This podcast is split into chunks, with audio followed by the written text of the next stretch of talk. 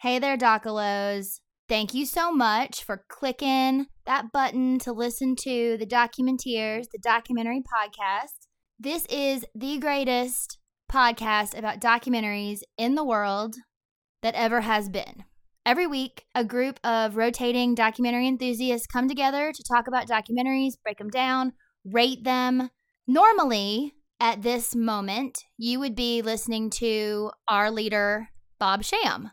But if you have been listening the last few weeks, you know that he has not been here.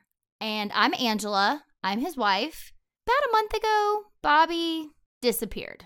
Apparently went to California to be part of the podcast Illuminati. I've not heard from him very much. He did send in a couple intros. You guys have probably heard those from the airport, from his traveling. He sent a couple voicemails to Akil, to me, that were pretty much incoherent. I actually have no idea where my husband is right now. And so I'm just recording this podcast. I'm trying to keep it going, hoping that he's listening, that these podcast Illuminati folks are listening. Hey, listen, if you're out there, send my husband home. I miss him. Everyone misses him. No one wants me to be the host of this show. It's fun.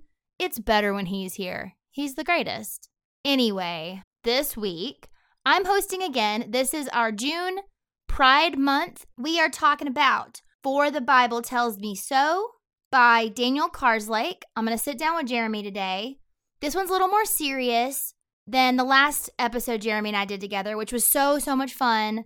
We have a few laughs during this one, but it's a much more somber kind of episode to end this Pride Month. But let me just say right now happy Pride. We love you, whoever you are, whoever you love.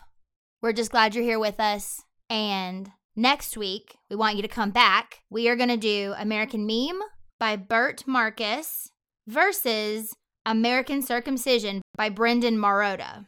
Like I said, two documentaries. So this is another versus. This is going to be with Stuart. It was supposed to be Bobby and Stuart. Maybe it's going to be me and Stuart. But come on back. We're going to do American Meme versus American Circumcision. Fingers crossed that Bob's here. I love you all. Keep on docking. Here is a motion picture film. A thousand feet. 16,000 separate photographs. Let's tidy up this tangle of film by putting it on a reel.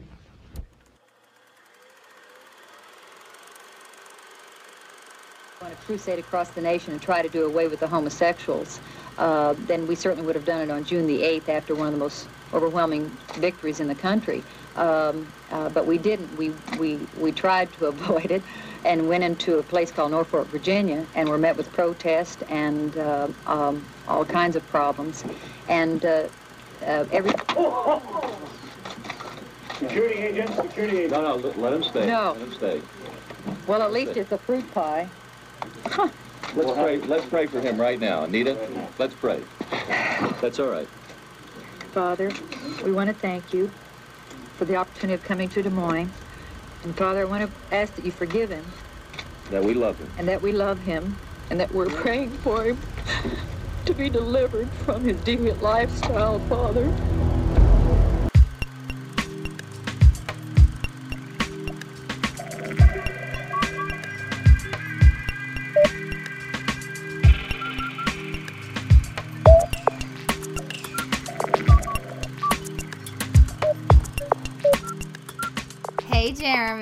Hi, Angela. Oh my gosh, can you believe we're doing this again? Let's do it. Number two. I'm back in the hot seat with you. hey, Docalos. As you can tell from us just saying hey to each other, it's Angela hosting once again. This is the final episode in June. So, this is our LGBT Pride Month episodes. So, we have done Matt Shepard is a friend of mine. We did Mala Mala. We did Paris is Burning. Today, Jeremy is here with me to do a 2007 documentary by Daniel Karslake called For the Bible Tells Me So. I feel like I need to give you guys an update. I feel like I need to tell Jeremy what's going on. If you've been listening, as you know, at the end of May, we were in here recording a shorty, and all of a sudden, Bobby hands me this letter. Jeremy, he hands me this letter A letter. That is from the podcast Illuminati. Say I see the face you're making. Uh, huh. Uh huh. It doesn't make any sense. None of this is going to make any sense. And it is signed by the likes of Marc Maron. Lock the gates! And Sarah Koenig Just tell me the facts, ma'am. and Tony McElroy. And I can't remember all the names. Those are the ones I keep saying. I don't really remember who else is on there.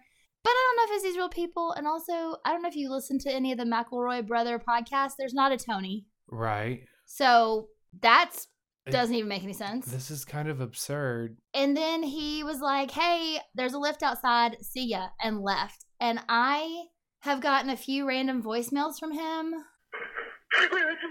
Keel got a weird voicemail from him. It's like he was going down on a bee. But I have not gotten in touch with him. I haven't heard from him. He doesn't answer his phone. He doesn't respond to text messages. What? He said he was using our savings, but I haven't even seen any money get used. Like we don't have any That- savings. So, That's like, not okay. You can't just take your savings and I say know, but out. We On don't a even have any savings. Like, did he have his own savings that I didn't know about that he was like saving up for this? And and we prepped a lot of these episodes, but like I don't even have an intro for this one from him. I don't know if I'm gonna be able to get in touch with him to do that. Have you contacted the authorities yet? I mean, that sounds like a probably a good idea. um, um, In case of an emergency, the first thing you're supposed to do is stop and call 911. I should have learned this. Even from some of the documentaries we've watched, I should know better than to not call the police. But like, he's a grown man who apparently left of his own volition, and like, I don't have any proof that anything's wrong with him. I don't know. I don't know if they would even listen to me. I feel like I don't know what to do. Well, just stay calm. I mean, I have to stay calm for the podcast. Like, here's the Right. deal. Right. we have to continue and we have to record this episode because you know if bobby does come back like i hope he does he would be mad if we didn't do this because it's like the most important thing Hmm. Apparently the podcast and being part of the podcast illuminati is even more important than me That's not okay. yeah i know but we did uh talk about re- redoing our wedding vows podcast first and then each other so there's that Okay. All right, that's that's enough of that. Let's just let's just forget about Bobby for right now, or else I'm not gonna be able to do this episode. So I hope So- we can get through it, and I'm here for you. thank you so much. I feel I do feel supported, and that is good. So we are going to talk about Daniel Karslake's 2007 documentary "For the Bible Tells Me So" from the song Jesus loves me. "Jesus Loves Me." Jesus loves me, this I know, for the Bible tells me so. Yes. Uh, Jesus loves the little children, which is also another part. Which I liked better Yeah. when I liked was a it. kid. I liked Jesus Loves Little Children better. Yeah. Jesus loves me, this I know, for the Bible tells me so. For the Bible so. tells me so. Little ones to him belong. can't remember the rest of it. Little ones to him belong. They are weak, but he is strong. Yes, Jesus Cool. loves me. Yes, Jesus loves me. Yes, Jesus Jesus, loves loves me. me. The Bible tells me so. Well, that's where that title comes from.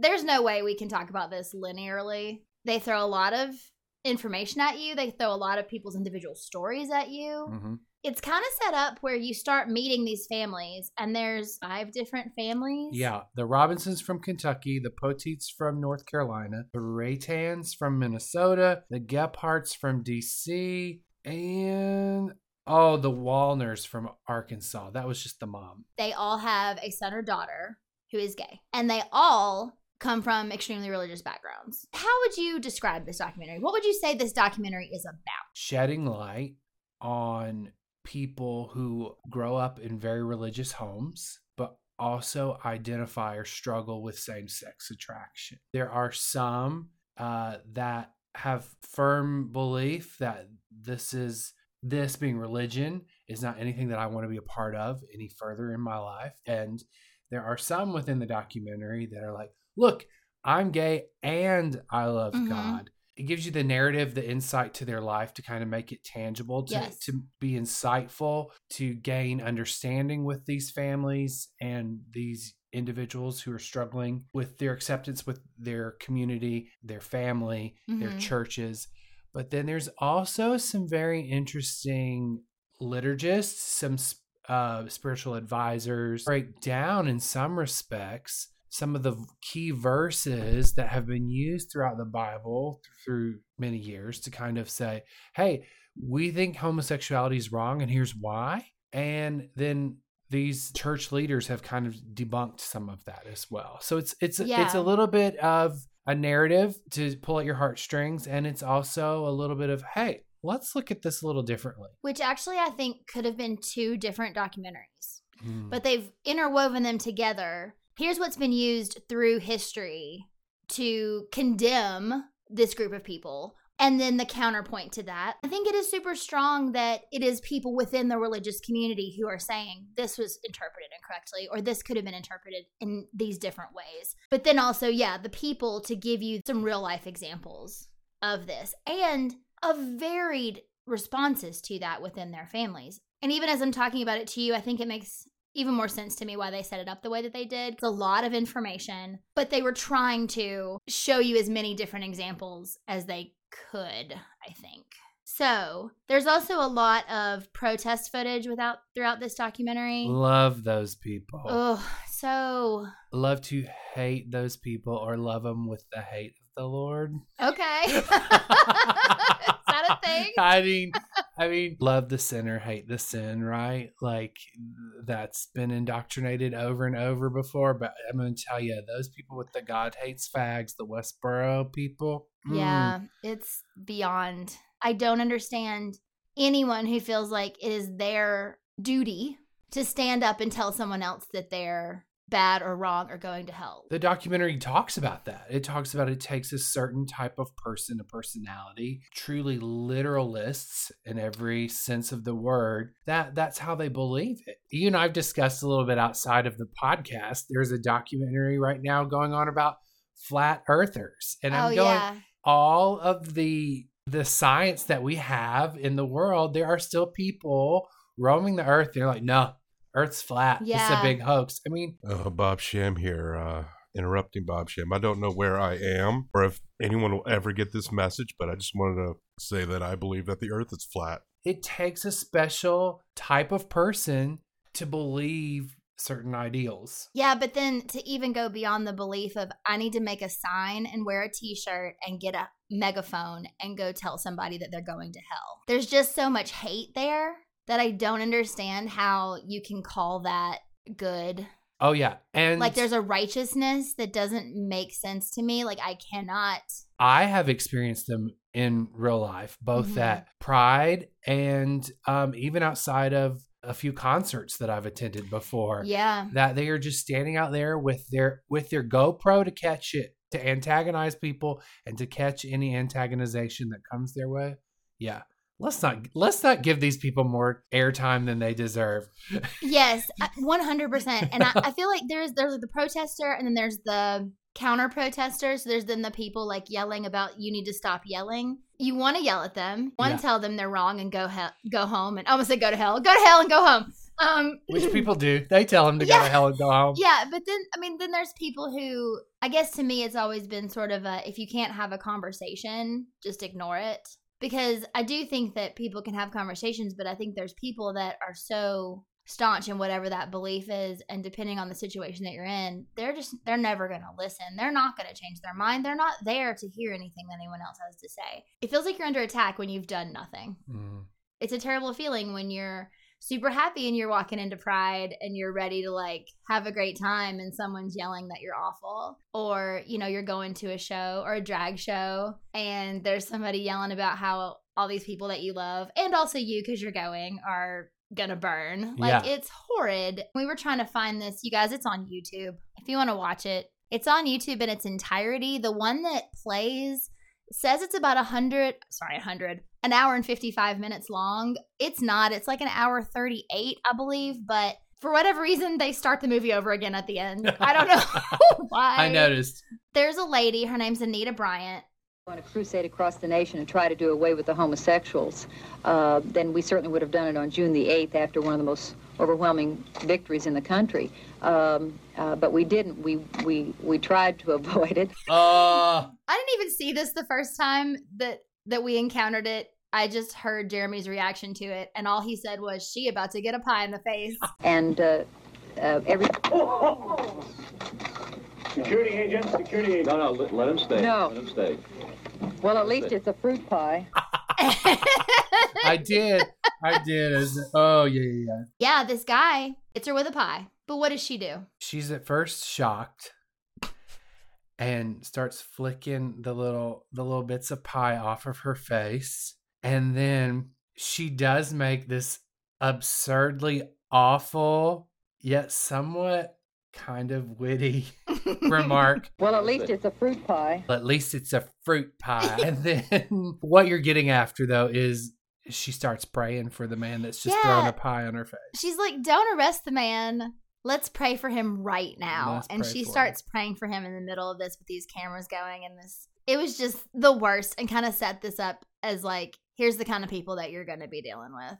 We see the protests, we see the fire and brimstone preachers flailing at the front of their churches, telling Yeah. people how everybody's going to hell. There's a lot of comparison, and I, this makes me so, it makes me so mad for two reasons. They compare homosexuals to prostitutes.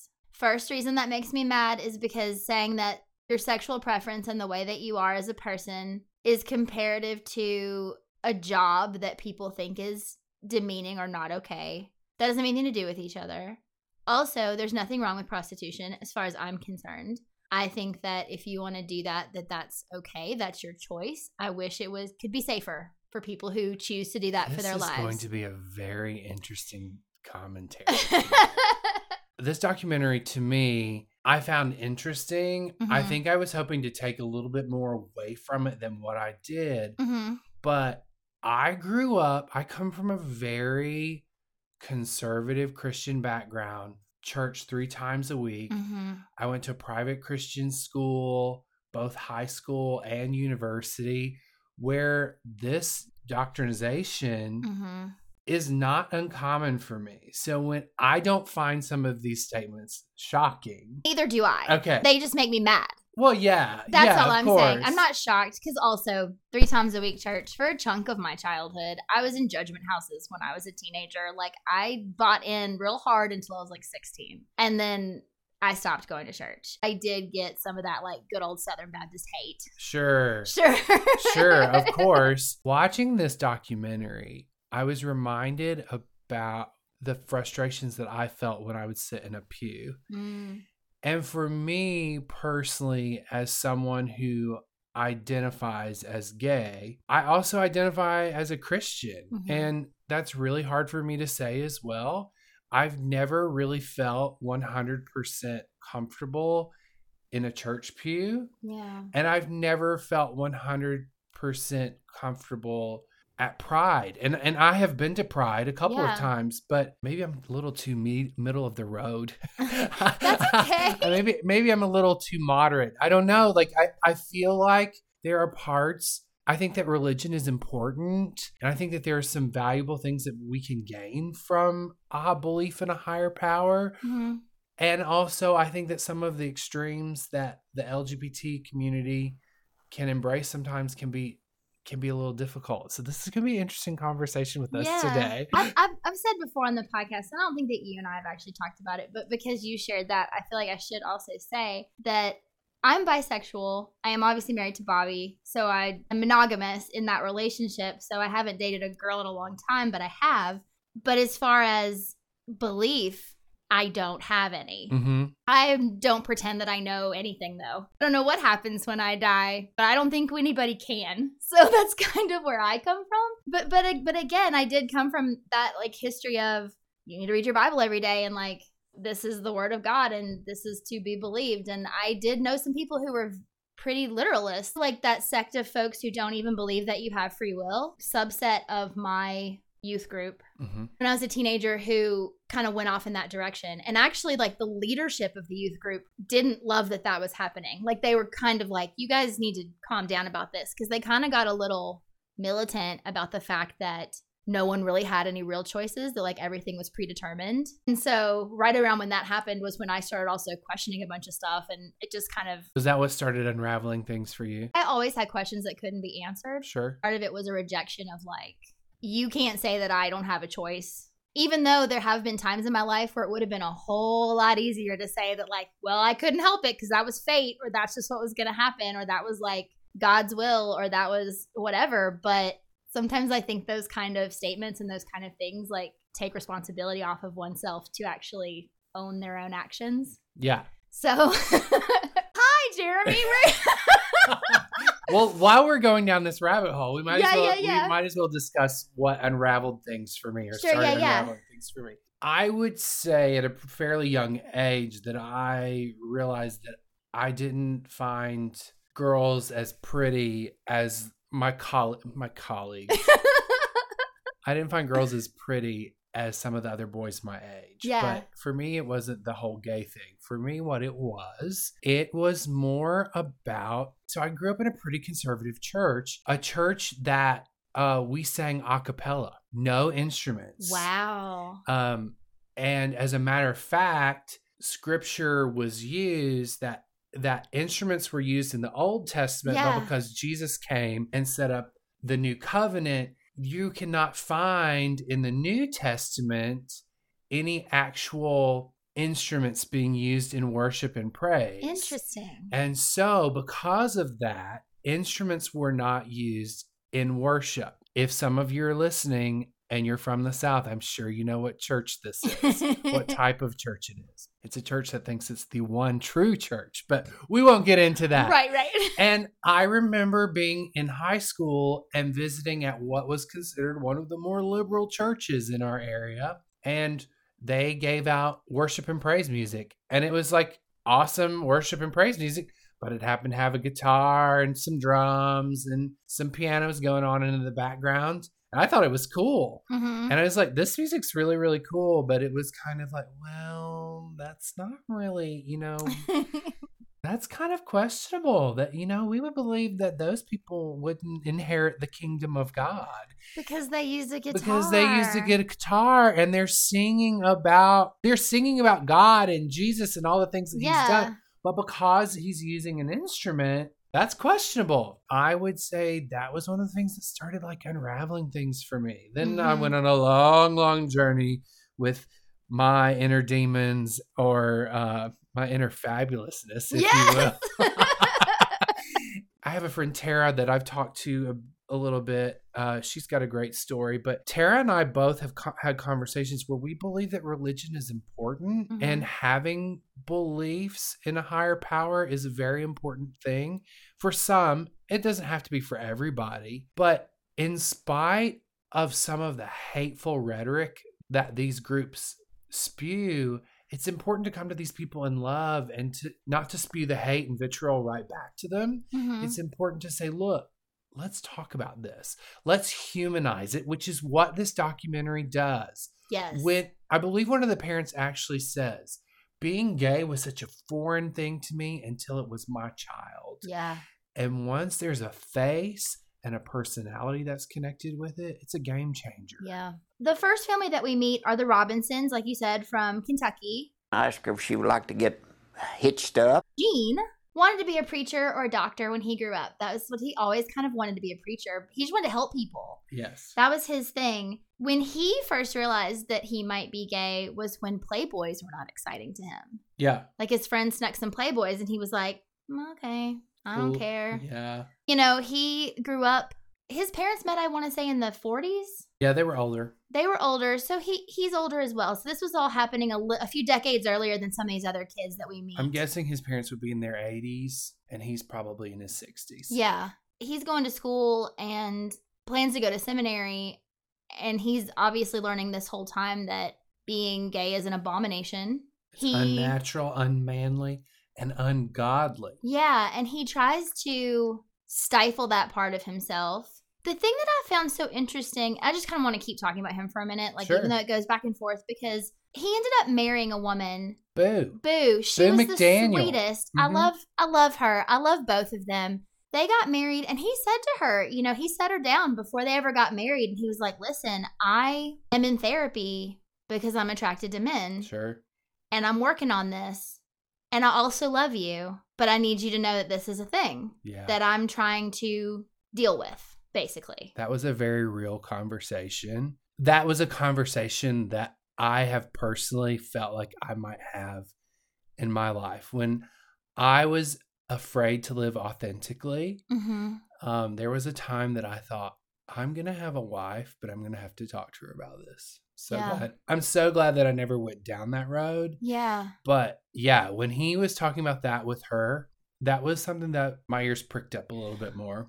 How many people go into a relationship like that without having that conversation? Mm. who are dealing with the same thing of trying to trying to live a heterosexual life though that may not be how they feel in their heart but then enter into a relationship without ever telling that other person what is going on. And i love that she was like okay well i love you so much like let's try to work on it. And they had a couple kids and they seemed to be happy but i think in these kind of situations they're more best friends than they are lovers right? For sure. One of the things that I loved about their story is when they decide for them to be married isn't what's right for them, right. They had a ceremony not to dissolve their to vow- release each to other. release their vows. I Mhm. loved that. I did because too. what it said to me is it said to me to both of these people, marriage is important to Mhm. them. Um, that marriage for them was a religious ceremony of sorts and a covenant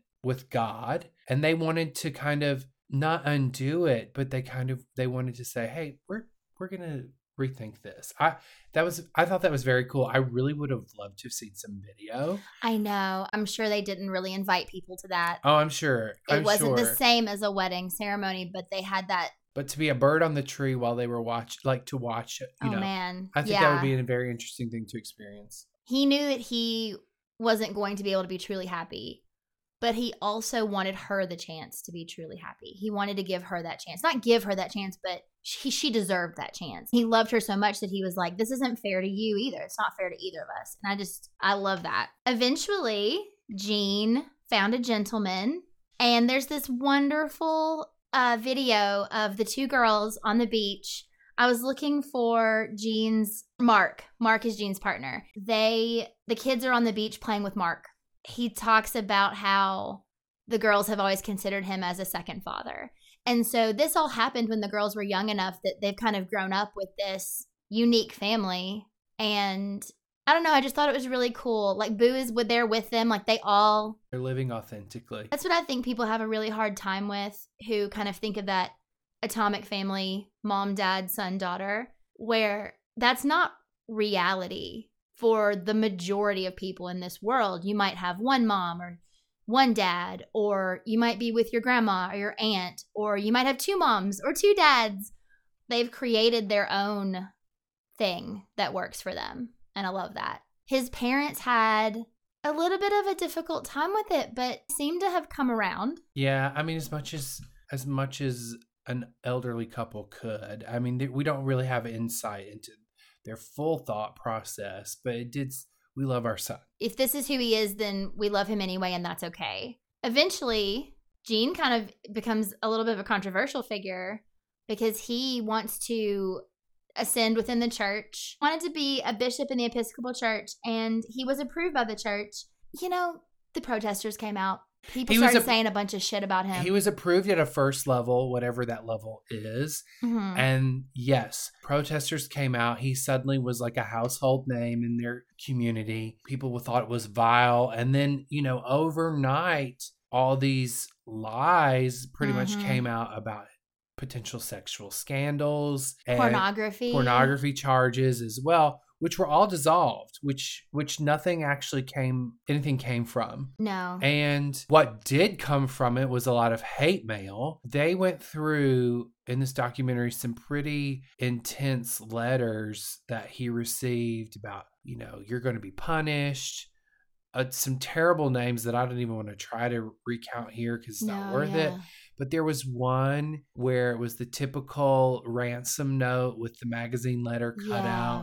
And the message of the letter said, I have two bullets waiting for you at when you least expect it. And there was like a Xerox copy of Gene with his partner Mark, kind of Mhm. like in a loving embrace. Mm-hmm. And that was haunting. It actually just goes to discuss that when he does become the bishop and his mom and dad do kind of help with the robing ceremony. His mom and dad are there. Boo is there. Boo is there. His Mark is daughter's there. of course. But they do mention that underneath his robes, he's wearing a bulletproof vest. It's both triumphant and scary.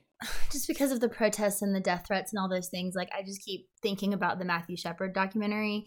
And there's a part in that where the father is giving a statement after Matt has passed away. And they put a bulletproof vest on him because they were concerned that he might get shot.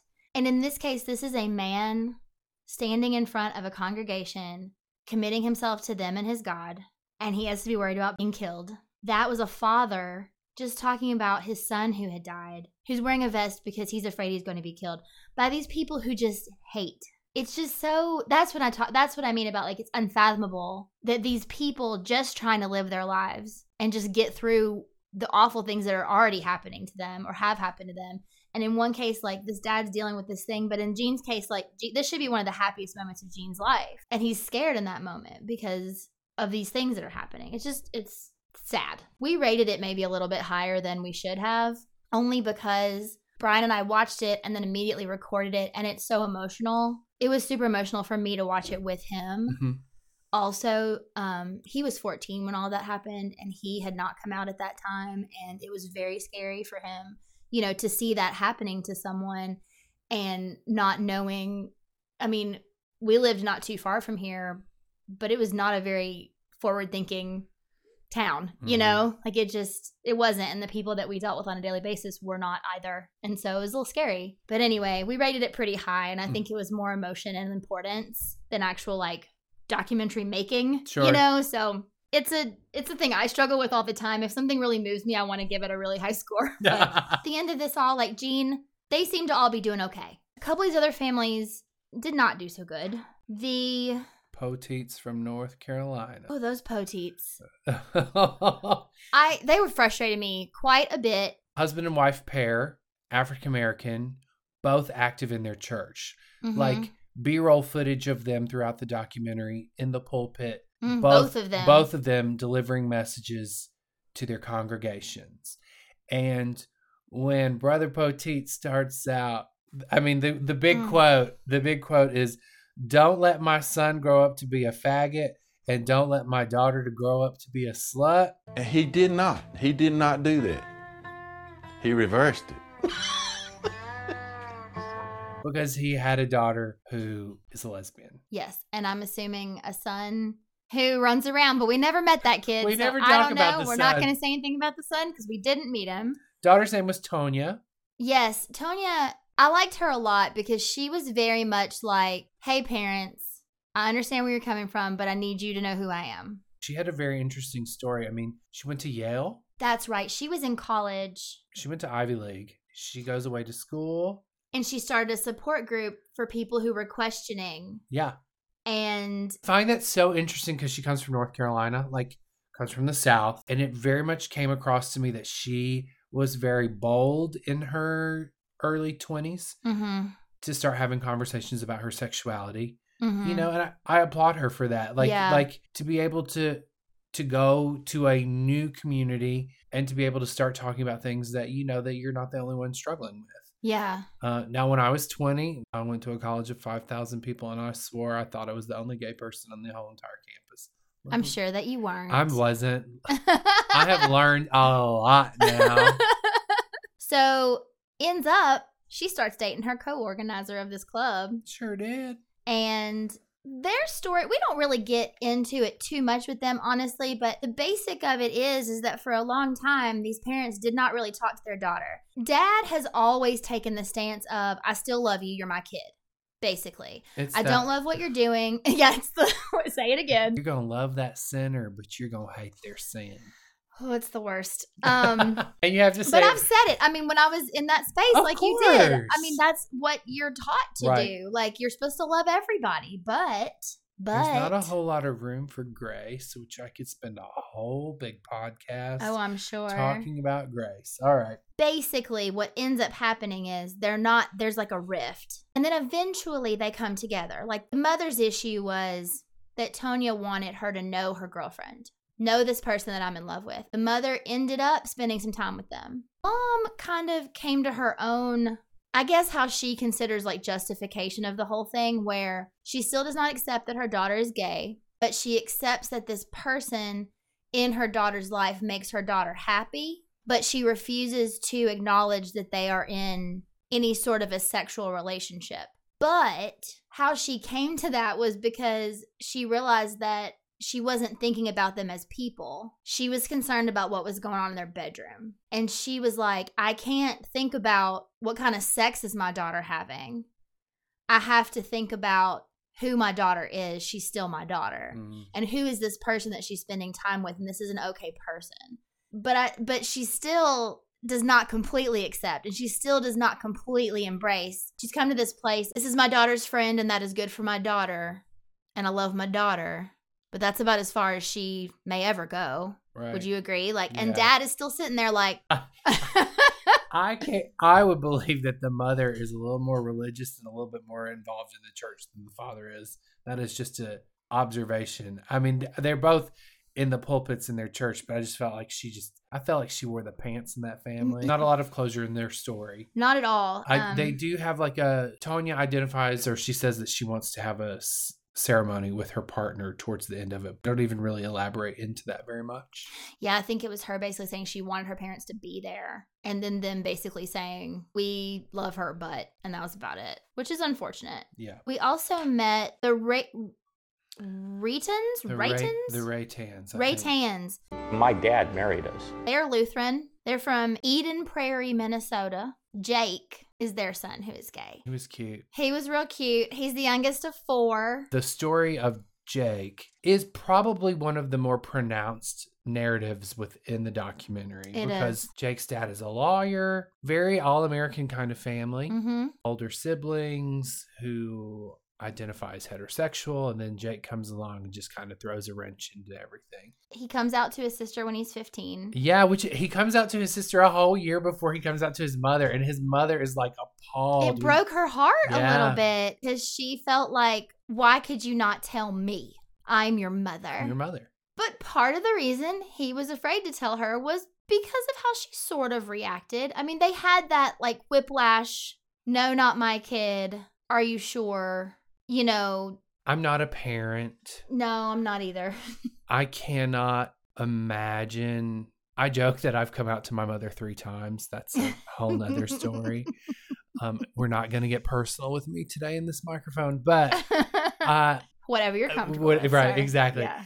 I'm not a parent. My first coming out story with my mom, there was a very hard conversation, lots of tears, lots of Mhm. lots of emotion. But just to sit there and listen to what your child is saying and Mhm. saying, "Wow, I see you. Mhm. I hear you." That's all anyone ever needs. Mhm. Ever needs to hear is just like, listen to someone's story. And that's I think that's a Christian principle about being seen, period. No matter what someone's story. It doesn't matter if they're gay, maybe they're homeless, or maybe they're maybe they're struggling with finances. Mhm. We all just want to be seen. We all just want to be heard. We all just want to be listened and appreciated. And um, a lot of parents, they picture family vacations in the future with your son's beautiful daughter-in-law and you know the ki- grandkids that Mhm. that they're going to bring about that's the traditional family view that we're all a part of you know that that Yeah. that is continuously drilled within our culture and then for something to come along and go wait what Right. you know i, I know it's a hard conversation It is. You know, my brother is gay. And when I seriously dated the first girl and I told my mom about her, my mom burst into tears. She was like, I'm never going to have grandkids. I mean, I wasn't saying like I only like girls now or I'm a lesbian or I never want to have children. I didn't say any of those things. But because I was dating a girl, her mind immediately went to my children are both in both in or potentially will be in same-sex relationships and I'm never going to have grandchildren. And it was like that was her knee-jerk reaction was completely selfish Yeah. in that moment. And parents react different ways and all sorts of things, but it was just so funny to me that that was like her first thing is to burst into tears. And and listen, I'm married to a man now, and I still ain't got kids. Yes, you do. That doesn't have mean you have furry friends. I have a lot of furry babies. But anyway, they went through some real tough shit in the first few years of their son coming out because, you know, mom was scared about AIDS.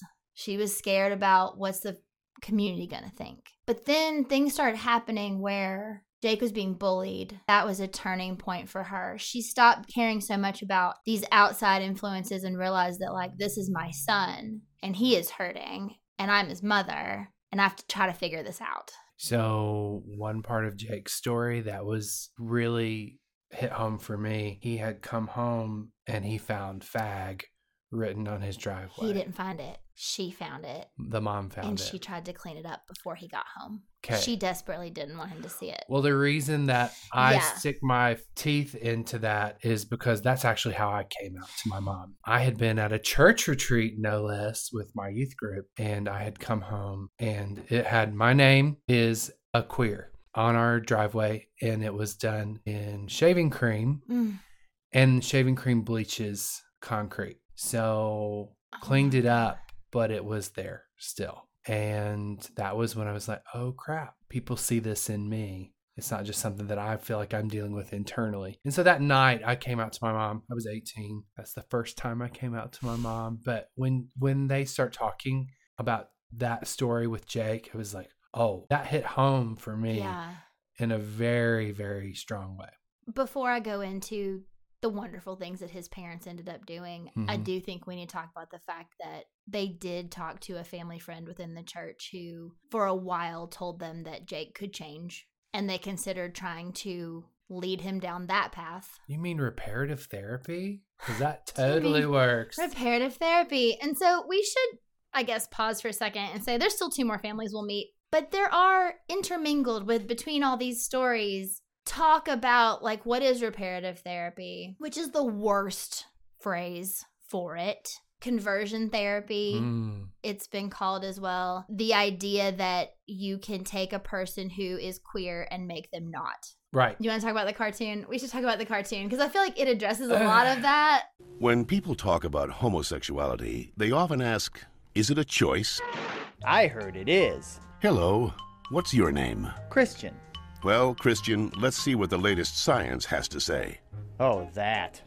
To help us, here are two gay people. Looks like a sex ed video and or schoolhouse rock kind of video. We're just It does. the video just stops in the middle and it's like, well, hello there. My name's Christian. I go to church every week. Hi, Christian. And then Christian is introduced to Stereotypical lesbian. stereotypical lesbian with the short butch haircut. like big pants and boots. Yeah. And then muscly hot guy George and Martha. who was the gay guy. I'm gonna be honest, I don't really remember a whole lot of what they were it was just stereotypical stuff. This girl and boy are trying to convince Christian that people really are gay. Before we can answer, is it a choice, we must first determine what it means to be gay. How do you know you're a homosexual? The same way you know that you're straight. That it's not a choice, that you can't change them. And they talk about like what is reparative therapy and throw out statistics and things like that. And basically, you know, you can put someone through this program. People who back this kind of thing like to say that it's very, very successful. It's not. You end up just pretending like you buy into whatever this thing is so you can get out of there. But you're still gay. You know, like it doesn't change who you are. And then they start talking about studies that have been done that basically prove that you're born gay. Like it's part of your DNA. Like you are gay or you're not gay. That's part of who you are. And you know, stuff about how if you have identical twins and one of them is gay, the chances of the other one being gay is like 40% higher than it would be. I I have some friends who are identical twins, and Yeah. one is gay, and one the other brother is married to a woman I have no, you know, no reason to think, but I've always just I'm fascinated by that. And I know quite a few people who are, are not the only sibling who is gay within their family. And I think that's very interesting. I want to talk about this for a second because I thought it was so interesting. And Brian and I had a big conversation about it where they talk about how the more children you have, the more Yes. boys you have specifically, the more likelihood there is for your youngest to be gay. And the reason they put for that, like, woman is pregnant with a boy. Because he is a boy, it's something about the XY chromosomes and the, And the body starts body creates antibodies. Yeah, because they're like, this is a foreign object. They talk about how, like, you create these antibodies. And so every time you get pregnant, like, more of these antibodies are created. And so they were positing that by the time you have, like, your third or fourth child, that it could be that you have so many of these antibodies that they kind of like, Effeminized yeah. the Which the now that we're talking about it, it seems insane. I, I will. I knew this is where you were going with this, and I sat there going, "What? Wait, what?" um, I'm the oldest of three. My brother, my baby brother, he he is quintessentially a male. Like Yeah. I, he just he's the stereotypical, and, and so it's just very. Well, I don't think they were saying this was 100%, I- but they're trying to be like, this is one more reason why, I maybe. know. But it says you're right. it, it was it was kind of absurd. It's kind of like, do you want me to join this belief? Because I'm not sure I could get in line with it. It's just it was just weird. It was weird.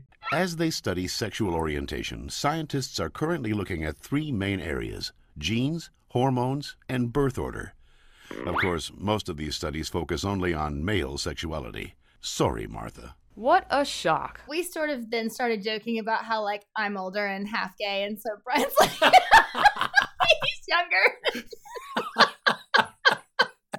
but yeah, it was your mom, your mom cranked that one out and just Uh. like, yeah, half half baked with this one, but we're going all the way with crazy. So that was a little crazy, but basically what they were doing was trying to tell you all these different reasons why. Real quick, in that cartoon, they did talk about homosexuality and I'm going to say transitions in nature, like within the animal community. Oh yes, You know, there was there was just a half bleep within that cartoon absolutely. where it talks about you know homosexuality exists within I think like within zebras and they named so many animals. They It was- looked like honestly, it looked like Noah's Ark. on it the did screen. look it totally That's looked what like I Noah's thought Ark. of. Was like this is like Noah's Ark. I think they did it on purpose because they put pairs. And as someone who is a card carrying member of both like the Christian faith and LGBTQ community, Yes, Queen. I'm very interested in those things occurring in nature. It's not just something that we made up. Look, it's occur it's occurring over there and those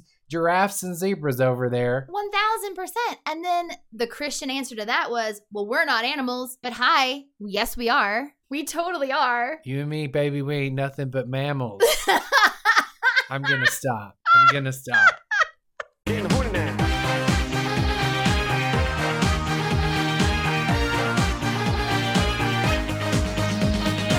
Getting horny now. If those guys can make a song, so can I. I just wish I wanted a little bit of that money. But whatever.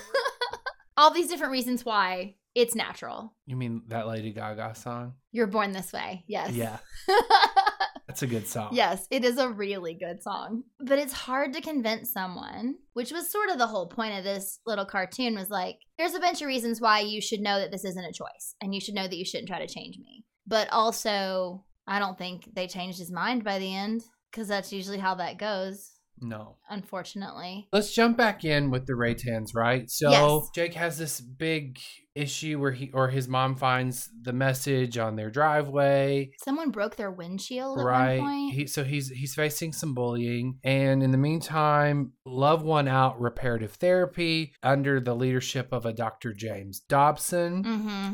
who is promoting this you know pray the gay away He's the focus on the family guy. focus on the family that is correct which is a phrase i have heard a lot growing up through Yeah. the years and uh, anyway the parents really rally they kind of have an awakening and say like our son we wouldn't change anything about him Mm-hmm. they essentially create a protest they're going to go storm the gates of focus on the family Right. and uh, they show up. There's a big press. They meet the press. And there is a representative from Focus on the Family and the police that say if you step onto this property, because they're there, I should say, to deliver a letter to say Mhm. that this needs to stop. Yep. You cannot continue promoting this message of hate. Mm-hmm.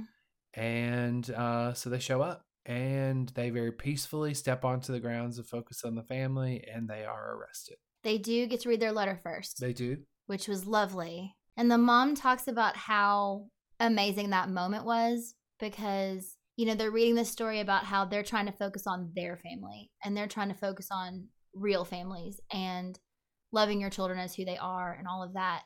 And she says it occurs to her, and I don't know if it occurs to her until she sees the footage later, that, you know, they've been trying to protect their son for so long. And then all of a sudden, like, he's this grown man with his arms around their shoulders. And I started crying. Mm. I was probably already crying when they started talking, but they were such an example of people who it wasn't real until it was my son. It almost wasn't something they had to think about or consider. And it was easy to say, oh, it's wrong and who cares? Like, don't do that. Don't be that way. And then when it was their son, like their faith got questioned, their beliefs got questioned, their entire way they'd raised their children, their church itself, like they started questioning all these things and flipped it around to where then they are supporting him and have become activists and are outspoken about how you should accept your kids for who they are and love them no matter what.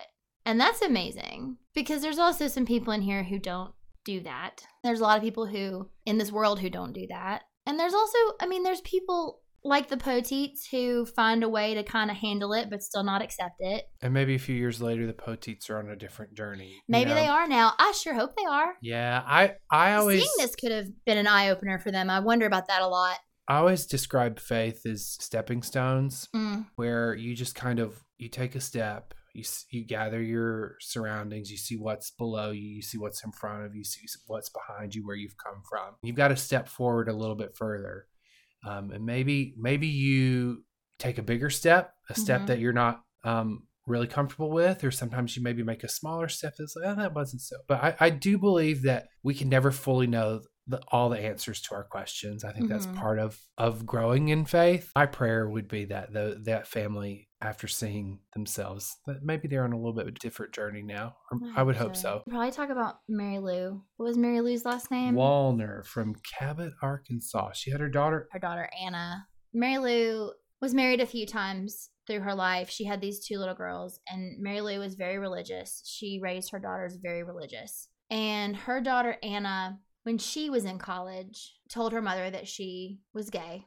And her mother immediately, outright, completely rejected her. And I told her some things in that letter that were not very loving. Sent her a horrible e- a letter. She told her mom in a letter. She told That's her mom in a She- letter, and yeah. then then her mom sent her back one, and essentially said, "I could have handled a whole lot of things, but for you to tell me this, it's just the worst thing you could possibly tell me." Then there was a while where they didn't really talk. And at some point, Mary Lou reached out to her daughter and was like, Have I done something? Like, why are we not close? Like, why can't we be? And her daughter was like, I don't owe you anything. I don't have to be around you. If you're not going to accept me, this just isn't going to be. Like, you've hurt me so much. And then I think it was maybe six months later, Mary Lou found out that Anna had committed suicide Mm-hmm.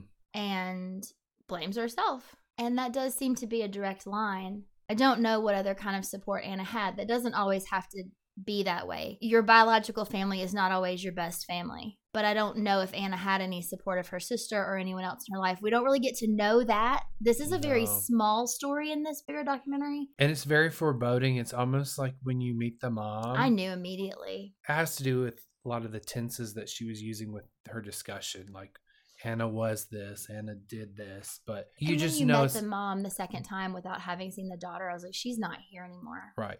And it just it breaks my heart for someone to feel that alone. And to have the rejection of that one person who is supposed to love you no matter what it just was too much for her. I wish that she could have gotten help. I don't know if she asked for help. She obviously reached out to her mom and her mom rejected her and Right. i don't i don't know. Like i said we don't know what happened with anna and maybe no one does. But from this her mom Has left the church that she grew up in, or that she the the faith that she has been a part of for the majority of her life. She is now a part of a much smaller, more progressive thinking Mhm. church where she's like, I lost my daughter over this. This is Mhm. not, I did my daughter a disservice. Her mother's a huge advocate for the community now. Very sad circumstances that led her to that walk. Now she says she has hundreds of children, hundreds of gay and lesbian children, and it's just regrettable that she couldn't reach out to her own. Sure. She wasn't in a place she didn't understand. That one was very difficult for me. Mm-hmm. That was very difficult It's for me. overall di- because I just wanted to be mad at her, you know? And I still feel that talking right now. There's no amount of making up for it, but I also recognize that it's so good that she's now come to realization that she's come to. It's hard to be like, and now everything's fine, you know? Like, and I don't think that she would say that either. It's just, it's also tragic.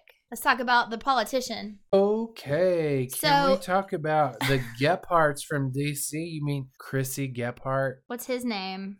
Dick? Gephardt. Gephardt. I just wrote the Gephardts. Their daughter's name is Chrissy. Mark said, I hate to tell you this, I said, but I'm gay and I don't think this marriage is gonna work. And we were up all night just talking about it. And I looked over at him and tears were streaming down his face and I just broke his heart. Chrissy grew up thinking that the worst two things you could do in your life was be gay and commit suicide. It was an abomination. She was a jock when she was a kid. Her parents just thought it's because she wanted to be like her big brother, which she did, Yep. which seems fairly common excuse. Oh, she's just one of the boys. She's just a little tomboy. Don't mean nothing. Mm-hmm. Except sometimes it does. she knew she didn't like guys, but the idea that she was gay was so far from her mind that she thought, well, I just haven't met the right guy yet. And I know that's an extraordinarily common Very thought much. as well is like, well, but if I just meet the right guy or I just meet the right girl, then I can make it work. Mhm. And she did meet a guy in college in 1997 named Mark, and she did love Mark. And Mark was very pretty. Yeah, they were like a they were a very gorgeous couple. couple. Yes. her parents were obviously very happy because she had met this man who she was going to be happy with. Mom and Dad Gephardt. Uh, Dick Dick Gephardt is a politician. And so, you know, Chrissy's married to her husband Mark. They're, you know, living their life. Jane. Literally. and Jane? Dick and Jane. Oh, yeah. oh, that's so cute. I feel like I should have remembered that. From a United States representative from Missouri, a member of the Democratic Party. I love that it's Dick and Jane. I We do should have remembered too. that. You know, her dad was a politician. I don't think that she mentioned that as being any sort of concern for her as far as being a lesbian because she, the way she talks about it, it's almost like she didn't realize she got to be best friends with this girl. And she realized she really only wanted to be around that girl. Like, she didn't want to hang out with her husband. She wanted to hang out with Amy. And they were friends for a while. And then one day, Amy was like, Hey, I'm bi. And then the light bulb went off with Chrissy, and she's like, wait a minute. Yeah, because then it became possible. Right. Amy opened that little window for Chrissy to be like, "Oh, but that means you like to date girls, so I'm a girl." Like we could, you know, We could do this. we could do this. Um, I gotta, I gotta go home and get in bed with my husband and tell him as we're crawling into bed and say, I gotta tell you something." I can only imagine that conversation. I just broke his heart. I just, she said he just cried and cried. And I, Of I, course he did. I know, I know. So she didn't want to hurt him. Like it's obviously not easy for her either, but it's not something she could do anymore. Right. And again, it's one of those things where if you really truly feel like that in a relationship for whatever reason, it's not fair to either person to not say the words, even though it could be the hardest thing that you could ever do. Went to talk to mom and daddy. She sat down, she said, I need to talk to y'all. And her mom goes, You're a lesbian and you're in love with Amy. Did I she mean, say that? To that? effect, she was like, You're here to tell us that you're gay and that y'all and you and Mark are breaking up. Ah, okay, I must have totally blanked Uh-huh. out on that section. Jane had it figured out. This is my memory, at least. I didn't write all this down, but I swear Jane looked at her and said, This is what's happening right now. And she looked at her mom and she was like, You're right. And how did you know? And she's like, Because you are so happy when you talk about her. I can see it. i I've known this is coming because I've seen this happen. Wow. I think the big part of their story is that Dick then launches a, a presidential campaign. And as Chrissy's coming to terms in her own personal life with her sexuality, her dad's advisors are pretty much like, you need an advocate to kind of help with this constituency in your in your voting. Mhm. So uh how about let's ask Chrissy? And she's like, oh, but I'm not sure I'm ready to be in the spotlight like this. But it actually, long story short, it turned out to really be a very positive thing for Yeah. her dad's campaign. It turned out to be something very positive for her. hmm I'm sure somewhere along the line, her parents probably got a little bit of hate mail. They don't really talk about that. The, the, the, they really spend a lot of time talking about the parents just going like, "Yeah, it was really great for the campaign. We got a lot of positive." It was almost a little too Pollyanna for me when they were talking about it. But yeah, they did say that her dad, when she first, when it first happened, like the conversation happened, mom was like, "Yeah, this is what's happening," and dad started bawling. I mean, she was married to a man, and I'm sure he thought they were going to be grandbabies and all this stuff that he had. and you love that person. I'm. I, I have. I, oh, I'm sure. Yeah, I'm sure that the parents, unless he's just a really scumbag. and I'm sure he wasn't. Mark was probably a good guy. and you- Yeah. you, know, it, you're having human feelings. You, you- Absolutely. you're questioning what. How does this person feel? How is this gonna? What is this gonna do? Yeah. But their stance was always unconditional love. You are my child. It doesn't matter. I love you no matter what. And I love that. You know, we've talked about the Poteats on and off through this. I flipped through and saw a little note I made about the thing that changed the mother's mind to try to be more open was an episode of Donahue.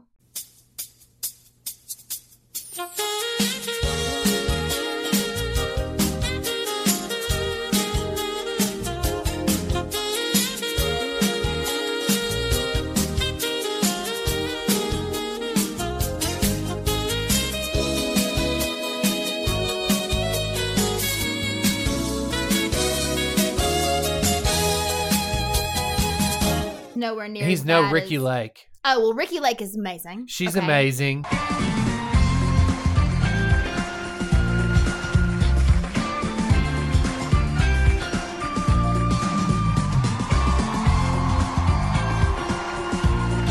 Sally Jessy was amazing.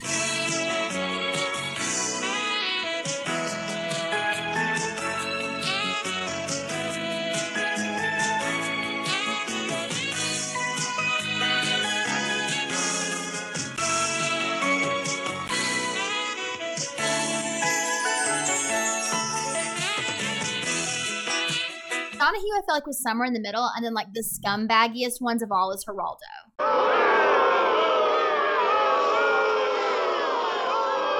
What about Mari?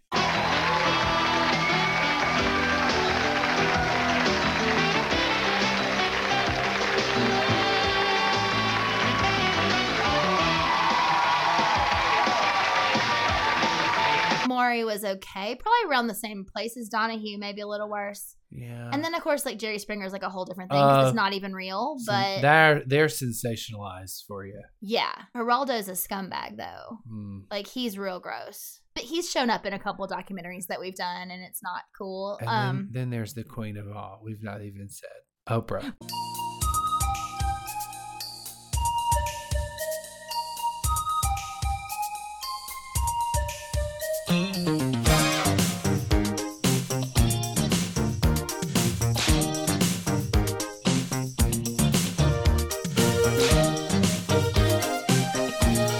A different level. was she- she? Because I guess like she was doing her show in the '90s. Oprah's transcendent above these other She af- is. afternoon after school talk show hosts. Um, but anyway, Mama Poteat is sitting there talking about how she's watching this episode of Donahue and she sees these two like gorgeous, muscular, healthy looking, strapping young men who are like, Here they are, Rod Jackson, Bob Paris. These beautiful boys, they're gorgeous. and they are. and they're like, well, who's the boy and who's the girl? And they're like, we're both men. We like men. And something clicked for her. Like, it didn't take her all the way to acceptance, but it took her to, like, oh, I mean, yeah, these are just men who like men. So Yeah. maybe my daughter just likes, Likes women, women. and she's still my daughter. So we've not talked a whole lot about they really get into biblical scripture and talking about Sodom and Gomorrah and all these places in the Bible that are pointed to saying that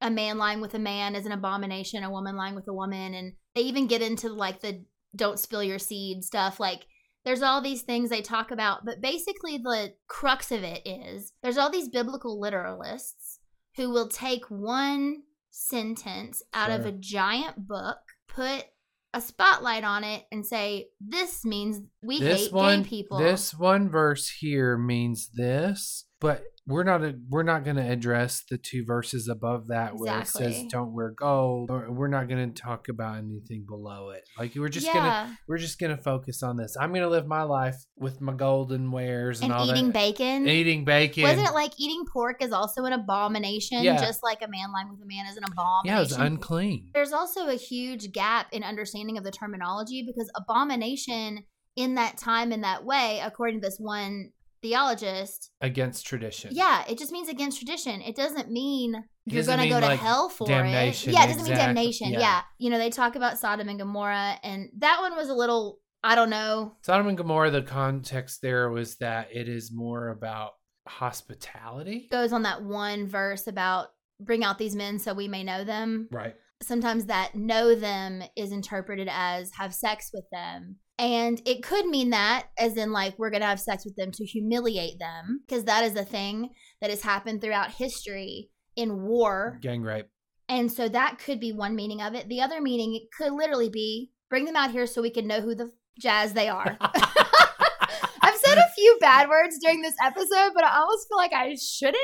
Just for some reason, could not say the F word while also talking about the Bible. So maybe there are still some like deep ingrained there things inside of me there are that are just like still there. But it could mean, you know, let us just know who they are. Oh, and the other idea was that they were not hospitable there. And just the fact that Lot had let them into his house, he was like not following the rules. So they were mad about it. That went on too long, right? Sure. The big takeaway is the Bible was written 2,000 years ago. hmm Language is a very complex thing.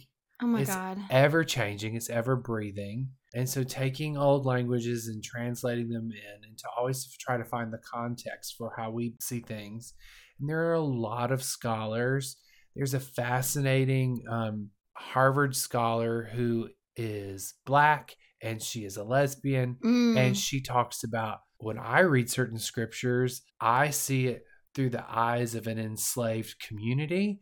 And then I see it through the eyes of being anti against everything that I am as a person, being, Yeah, being a woman, lesbian, lesbian, being a woman, being black. Mhm. And she said the purpose of the Bible is is to bring love and to guide you towards Mhm. a righteous way of living, but not necessarily a thou shalt do this and thou shalt not do this kind of living. I mean, yeah, because let's be real. If we did everything that was in the Bible, when I'm on my period, I'd have to go sleep in the woods. That's true.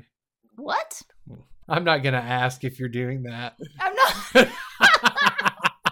because again, I don't follow those rules. But Right. but no one does. That's the whole point. There's so many things in the Bible that you can point to and literally go, well, if you believe this, you're literally crazy. There's all these like theories too about how people just change things, like the King James version versus The New Living Translation. New Living Translation. Like there's certain verses you look at and the way the language is used, you could completely make them mean different things. It Sure. just depends on who's looking at it, when they're looking at it, and what they believe. Like it's crazy. So literalists tend to be capitalists. This is the last thing I want to add. It behooves literalists to be so black and white about these things because it is very oppressive. These extreme literalists seem to be very successful capitalists, and they named Jerry Falwell, James Dobson of Focus on the Family, and Pat Robertson. Thought it was very funny because they misspelled Pat Robertson's name. I think as we wrap up today, Mhm. just to kind of say happy pride to everybody. Yeah. And hopefully someone out there, you never know the power of the internet. Mhm. Someone out there is coming across this for the first time. Yeah. And also maybe the, he or she or they are looking for some sort of encouragement with wherever they are in their personal Yeah. journey. And um hopefully out there somewhere you can find somebody who is willing to listen to your story. Don't give up hope. It's a very difficult thing just to be a human alive in the world today. Yeah. But when we all share those cracks and bruises that we all have on our little bits of pottery that we wear called skin, you know, it makes us a better person and it makes us it makes us stronger. Yeah. And um there is a hope out there wherever wherever you're living your life. That hope doesn't necessarily have to be Jesus Christ. That hope can be a number of things. It can be just a person, a family member, or a dear friend that you can come to and tell your story about. I think that's really important for us to learn to share that love with one another and Yeah. that our stories. I made a comment earlier that you can't change people's minds, and that's not true. And I didn't mean that absolutely. I sort of meant when someone's already fired up in a situation where they're already yelling, maybe that's not the best time to try to change their mind. No, But people can change, and it's a stepping stone. absolutely. Happy Pride, Angela. Happy Pride, Jeremy. You know we're not done, right? Oh, no, we got oh, we have to do the Herzog scale. You know that we do not rate documentaries in a star rating scale. No, who does that? Losers. Hmm. We rate in Herzog. Herzog. So I'm going to give this documentary one through five. You're going to give this documentary one through five to make our Herzog rating out of 10. I'll go first. Go. This documentary, as I said, was very dense. I think it was too long. I appreciated all these people's stories. Obviously, as we went back through them, the different perspectives were important. But that paired with the cartoon, with all the religious figures, with all the theology folks, there's still so much we didn't touch on, and that's fine. This is dense. If you want to really break through it, you totally should. Again, it's free on YouTube. Watch it. The documentary itself was put together okay, I think. The flow was all right. It kind of went back and forth between, you know, introducing us to everybody, getting into more of the talking heads about the different biblical stuff or the different views of people in these different communities. I just really thought it was long. I think it would be very interesting for people who don't know anything about this stuff. Mm-hmm. And I do think that if you were to watch it with an open mind and you maybe did take some of these things literally, it does make a really good argument to make you think about why these particular phrases are being taken out, why we're looking at them so specifically, and what that really means. And how you really should think about these things for yourself, make your own decisions, and not just listen to what other people are saying. That was kind of a big part of it, too. Don't just do what your church says or your preacher says or you have been told the Bible says. Think about it for yourself. Think about your family and your friends and your own beliefs and how you feel. I think I'm going to give it a three. Mm. That's sort of an average. I don't think it was bad, but I don't think it was fantastic as far as just the way, again, that it was put together. Yeah. I am glad we watched it. I'm more glad we talked about it. You know, I feel like it brings up a lot. Starter. I was planning on giving it a 2.5. Okay, I thought about that as well, actually. 2.5, largely because I was going to give it a solid 3 till you told me that they misspelled Pat Robertson. Oh! If you're going to be making your commodities for people to engage with out in there in the internet world, get it right or pay the price. 2.5. Yeah, it's a great conversation starter of a documentary. Yeah. There are some very interesting people to connect with. Mhm. Some very cool stories. I would I would sit down and watch a documentary about Gene's life. Mm-hmm. I would sit down and watch a documentary about Jacob's life. Thought that those two stories were the predominant ones within Yes. the story. The cartoon was really weird for me in the middle of it. Yeah. It, it took me out of it. It was like, what? Like when it first popped up, I thought it was like an ad on the on YouTube. and then also, I was fascinated with the biblical context, and I really would have loved for it to engage that a little bit more. For the Bible tells me so. The Bible tells me this. This is what this meant when the Bible was written. Yeah. And this is what where we should go with this information now. I would watch a documentary just about that. So yeah.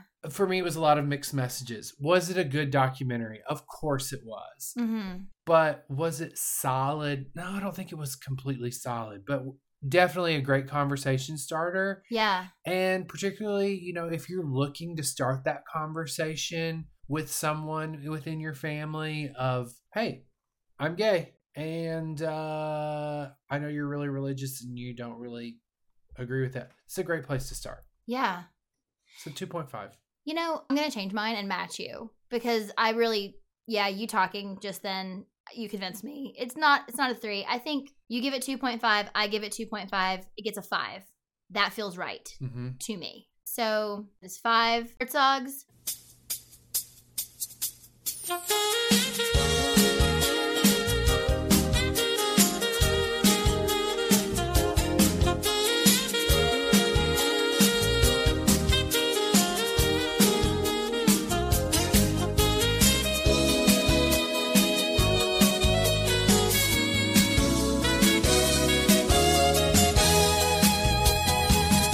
For the Bible Tells Me So by Daniel Karslake, 2007.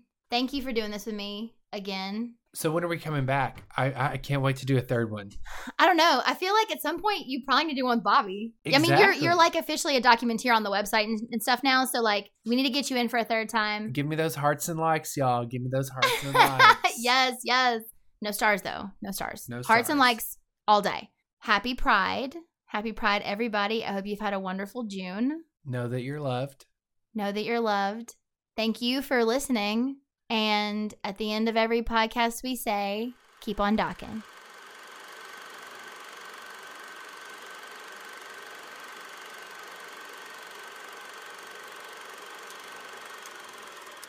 Okay, so I'm gonna get ready to do this. Going to look up the Bobby. Hey, Oh my God, what are you doing? what do you mean? What am I doing? I mean, like, where have you been? I was in the bathroom. You were not. You've not. You've been gone for like a month. What are you talking about? I'm talking about you have not been here. I have. You left and you said you're going to the What? podcast Illuminati. And what even the fuck is the podcast Illuminati? And are you okay? I don't know what the hell you're talking about.